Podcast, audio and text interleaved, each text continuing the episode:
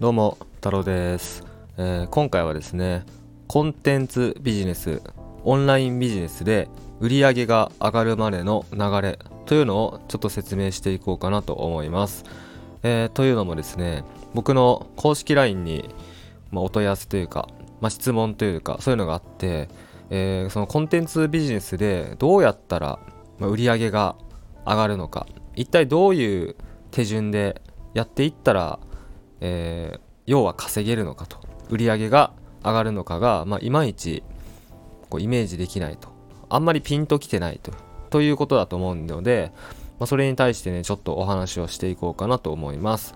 うん。まあ最初にねあのお伝えしておくとそのコンテンツビジネスっていうのはえっ、ー、と例えば自分の、えー、好きなこと得意なことあとは知識とかそういったものでえー、商品を作ってでそれをインターネットでお客さんを集めていって販売するっていうねビジネスモデルを言います。で僕は結構、まあ、コンテンツビジネスって言い方もするんですけど、まあ、僕はね結構ねオンラインビジネスっていう言い方を、まあ、普段することが多いので、うん。まあ、今日はねあのー、まあ、これを初めて聞いてる方もいると思うので、まあ、今回お話しする内容っていうのはコンテンツビジネス。そしてあとはオンラインビジネス。えー、それの説明になります。で、まあ、まずステップっていうのが5つあるんですけど、うん。まあ、5つうんそうだな、まあ、ざっくりじゃあざっくり話します。ざっくり話すと、えー、コンテンツビジネスオンラインビジネスで売り上げを上げるためのステップっていうのは3つあってでそれっていうのが、えっと、まず集客。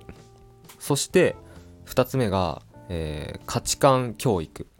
そして3つ目が、えー、セールス、販売。まあ、この3つなんですね。集客、教育、販売っていう、まあ、3つの流れになるんですけど、まあ、ただ、これだとね、ちょっとざっくりしすぎてるんですよ。うん、ざっくりしすぎてる。で、もうちょっとね、こう細かくや言っていくと、えー、まず一番最初にやるべきなのは、コンセプト作りなんですよ。コンセプト作り。うん。えっ、とね、ちょっと考えてほしいんですけど、じゃあ、例えば好きなこと得意なことでお金を稼ぐっていうとなんかどういうイメージをしますかって。ちょっと聞きたいんですよね。どういうイメージしますか？うん。まあ前のね以前の僕だったらなんか好きなこと得意なことで稼ぐっていうとなんか YouTuber とか結構イメージしてましたね。うん、まあ、そういう CM とか流れてたり広告流れてましたから好きなことで生きていくみたいな感じでなんかヒカキンとか YouTuber がそういう広告流したりしてましたよね、うん。まあ、YouTuber が流してじゃないけど思うけど。まあその YouTuber の場合は例えばなんか自分が好きなことを発信してでまあ面白い動画とか作ったり役に立つ動画とかを作ったりした結果、えー、その動画が再生されて、まあ、再生回数が上がってでそれに応じた広告収入っていうのが入ってくる。っていうね、ビジネスモデルなんですよ。まあ一方ね、コンテンツビジネス、オンラインビジネスっていうのは、その PV 数とか再生数でお金を稼ぐっていうわけじゃないんですよ。えー、お客さんを集めて商品を販売するからお金が稼げる。売り上げが上がるっていうことなので、うん、じゃあ好きなこと得意なことでお金を稼ぐコンテンツビジネスでお金を稼ぐってことはもう好きなこと得意なことをもとに商品やサービスっていうのを作ってそれをお客さんに販売して、えー、お金を支払ってもらうっていうことなんですよね。うん、ってなったらってことはですよ、えー、あなたの好きなこと得意なことに対してお金を払う人っていうのが、まあ、どれくらいいるんですかっていうのをねちょっと考えてほしいんですよ。うん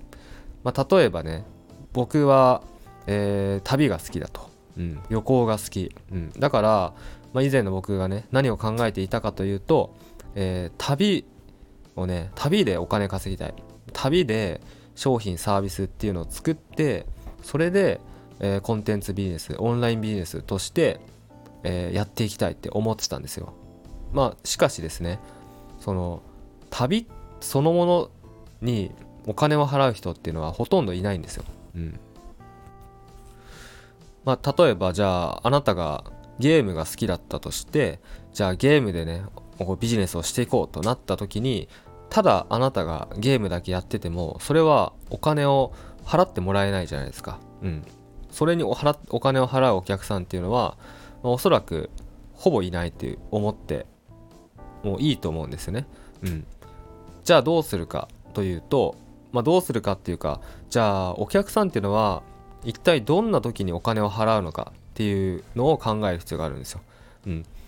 あの基本的にですねお客さんっていうのは自分の悩みとか問題を解決するためにお金を払うんですね。うん、悩みを、えー、解決するために商品を買う。商品を買うことによって自分の抱えてる悩みっていうのを解決してそして、えー、自分のね、あのー、理想を実現させるためにお金を払うっていうことなんですよ。うんまあ、例えばね分かりやすい例で言うとうんまあダイエットとかのビジネスやってる方とかだったらあのピンとくるかもしれないですけど、うん、ダイエットってあのまあ太ってるっていうね体体型の悩みが抱えてる人がいるじゃないですかで体型の悩みを抱えてる人に対してでそのまあ例えばパーソナルサポートパーソナルジムっていうんですか？とか食事管理とかそういう手段で提供すると。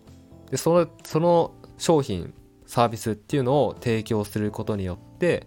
お客さんっていうのは、えー、例えばねこう異性にモテるようになるとかすごい自信がつくとか、うん、そういう未来をね手に入れることができる。その未来を手に入れるためにお金を払うってっていうことなんですよね、えー、なのでそのコンセプトメイク一番最初にやるコンセプトメイクではまず自分のねその好きなこと得意なことあとは過去の経験、えー、これまで乗り越えてきた、えー、悩みとか克服したなんかこう困難とか、まあ、例えば病気、うん、病気だとちょっとあれかな、まあ、精神面とかメンタルとか例えば人見知りとか、えー、異性と話せなかったとかそういう何かしら克服した経験とかがあったりすると思うんですよね、うん、人間誰しも。そしたら、まあ、自分でもね気づいていないそういう経験ってあると思うので、うん、まずはまあできる限りそれを書き出してみると、うん、書き出してみる。それとかあとは他の人に、えー、周りのね近い人とかに聞いてみると、うん、実際に自分のねこう得意なこととかなんかそうそういうのを第三者目線っていうんですか？第三者目線で、えー、教えてもらう。っていうことをしていくと。でそれをバーってあの一覧 一覧というか、まあ、単語とかだけでもいいのでとにかく書き出してみる。で書き出してみるとその中にえっ、ー、とね要はこうお金を払ってまで解決したいっていうニーズがある部分っていうのがあの必ずあるんですよ、うん、必ずあります。そう。でそれを見つけたらじゃあ今度は次ですね。次のステップですね。次のステップで何をするかというと今度はじゃあそれをリサーチしてみるんですよ。例えば YouTube で、えー、じゃああのもしねあなたがじゃあ過去に、えー、めちゃくちゃ人見知りでもう女の子と1対1で対面して話せなかった。っていう、まあ、過去があったとしてでも今現在は普通にね人と会話ができる、えー、女の子とも、まあ、女性とも話せるようになったとか、えそういう経験があったとします。うん、でそういう経験があったってなったらあじゃあこれだったらなんか他に悩んでいる人たちに対して自分がね、えー、助けになれるんじゃないかなっていうのが分かりましたと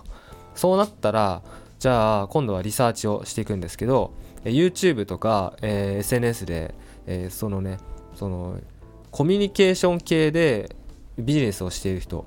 人見知り改善とかそういう発信をしている人が、まあ、どれくらいいるかとかどんな感じで情報発信してるかとかそういうのをね実際に検索して、えー、探していくんですね。そうすると、うん、まあ要はいるんですよ。あのコミュニケーション系でビジネスしている人もいるし人見知り改善とかでコンサルタント人見知り改善コーチとかねそういう方も結構いるので、まあ、あとは例えばちょっとこうずれるかもしれないですけどまあスピリチュアル寄りの人もいるしあのスピリチュアル寄りで寄りのテーマで、えー、コミュニケーションスキルとかの発信してる人もいるし、まあ、占いでもいますよね。占いジャンルでもいる。そうそう。で、まあ、こんな感じですでにあのやってる取り組んでる人がいるっていうのであればそれはあなたがねこれからそのジャンルでビジネスをしたとしてもそれは売り上げって曲がるだろうなっていうふうに考えることできるんですね。うん。そうそうそう。なのでこうやってリサーチをしますと。でリサーチをしたらじゃ今度は、えー、じゃあそのジャンルで自分もやっていこうというふうになるわけですね。じゃあ今度はえっ、ー、とまあ情報発信をしていくんですけどえー、えまあ、僕がねおすすめしてるのは YouTube あとはまあ最初だったら本当に初心者で何もその投稿とかね動画作ったりとかそういうことをやったことないって人が人なのであれば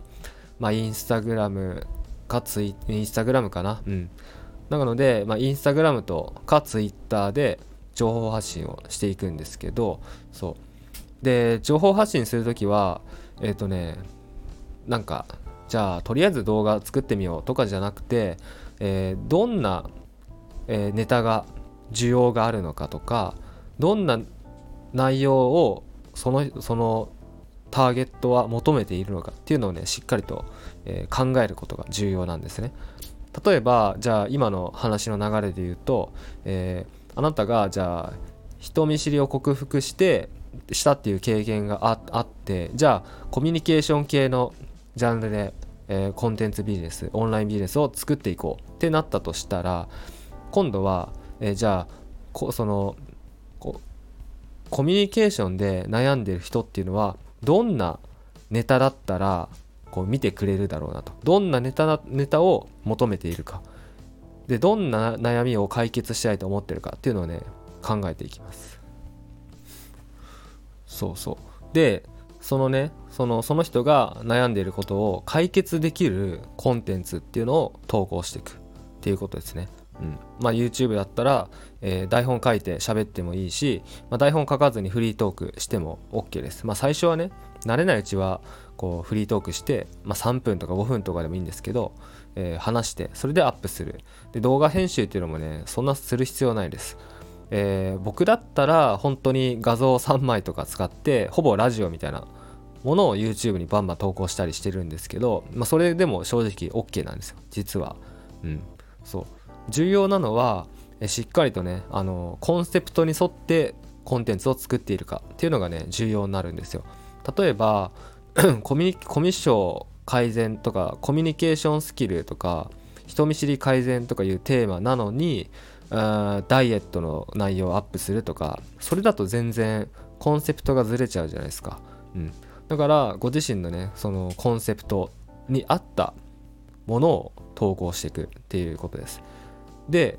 まあ、ここで、えー、重要になるのがこのただね情報発信だけしてても売り上げは上がらないんですよ。うん。なんでかっていうとその販売動線がないからなんですね。販売動線がない。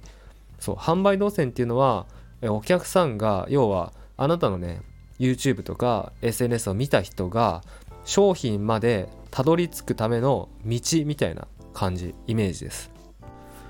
えー、例えば、うん、YouTube の概要欄になんかこう購入リンクとかね載せと載せておいて、えー、よかあのよかったら購入してくださいっていう風にね案内するっていうのもまあ一つの手ではあるんですけどこれだとまあ、なかなかね正直買ってもらうことって難しいんですよ。うん、買ってもらうことは難しいし、えー、商品の単価っていうのをね上げることも難しくなるんですよ。うん、なので、えー、じゃあ何をするかっていうと、えー、公式 LINE もしくはメールマガジンを使って、えリスト化するっていうことなんですよ。リスト化すると。うん、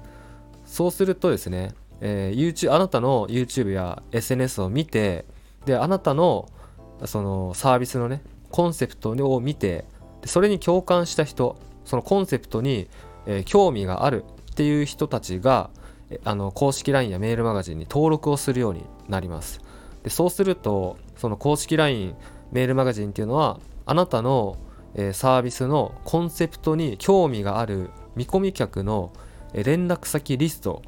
これになるんですよ、うん、見込み客の連絡先リストを作ることができるんですね、うん、なので、えー、コンテンツビジネスオンラインビジネスでは必ず、えー、公式 LINE もしくはメールマガジンを使っていきます。でこれっていうのもねあの僕もねなかなか最初気づかなかったです。でも今ならこれもう自信持って言えるんですけどもうネットでインターネットを使ってしっかりとね売り上げを上げてる人まあしっかり毎月、まあ、10万20万数十万100万とか、うん、そうやって売り上げ上げてる人っていうのはもう必ず 漏れなく使ってます。公式 LINE とメールマガジン。はい。でそうですね。なので公式 LINE やメールマガジンを使うっていうのがあります。でそしたらですね次に、えー、公式 LINE やメールマガジンで配信する、えー、価値のあるコンテンツっていうのを、まあ、作っていくと、うん、でこの価値のあるコンテンツっていうのはその僕の場合はだいたい限定動画を作ってそれを公式 LINE で配信してます。なので限定動画でもいいし例えばなんかブログみたいなの書いて非公開記事にしてそれを配信していくのでもいいし、うん、そんな感じでこうその LINE とかメルマガに集まった人がこう興味を持ってくれてその上で自分のねその商品サービスにも興味を持ってくれる。こういうねコンテンツっていうのを作ってあの LINE やメルマガで配信していくということがね必要になります。でこれをね行うとその登録してくれた人たちっていうのは結構その価値を感じてあなたにね信頼を寄せてくれるようになるんですよ、うん、そうするとねその要は、えー、購買意欲っていうのが湧いてきて、うん、あなたの商品が欲しいっていう状態に、えー、なるんですね、うん、なのでそれを行った上であのあなたのね、えー、商品サービスっていうのを販売していくっていう流れになりますでこれがコンテンツビジネスオンラインビジネスの流れですねでまあ一番なんか僕がね僕がその勉強して自分で取り組んでた時になんか悩んだというか分からなかったことがその商品の作り方だったんですよ。うん、そう。で商品の作り方もあのー、まあ、難しく考える必要はないです。えー、例えばあのー、なんだろうな。よくある勘違いがなんかここまでは無料の情報として YouTube とかで発信します。でこっから先は、えー、有料なのでこあのコンテンツ買ってください。みたいなね分け方をしようとする人いるんですけど実はこれって NG なんですね。うん。あの有料無料で無料と有料でその情報をね分けてしまうとそのどうしても表のね情報発信っていうのが薄っぺらくなる、うん、っていうのがある。だその結果お客さんっていうのはねやっぱあんまり集まらないとか、うん、価値を感じてもらえないそもそも。なので購入にすら至ってもらえないっていうとこがあるんですよ。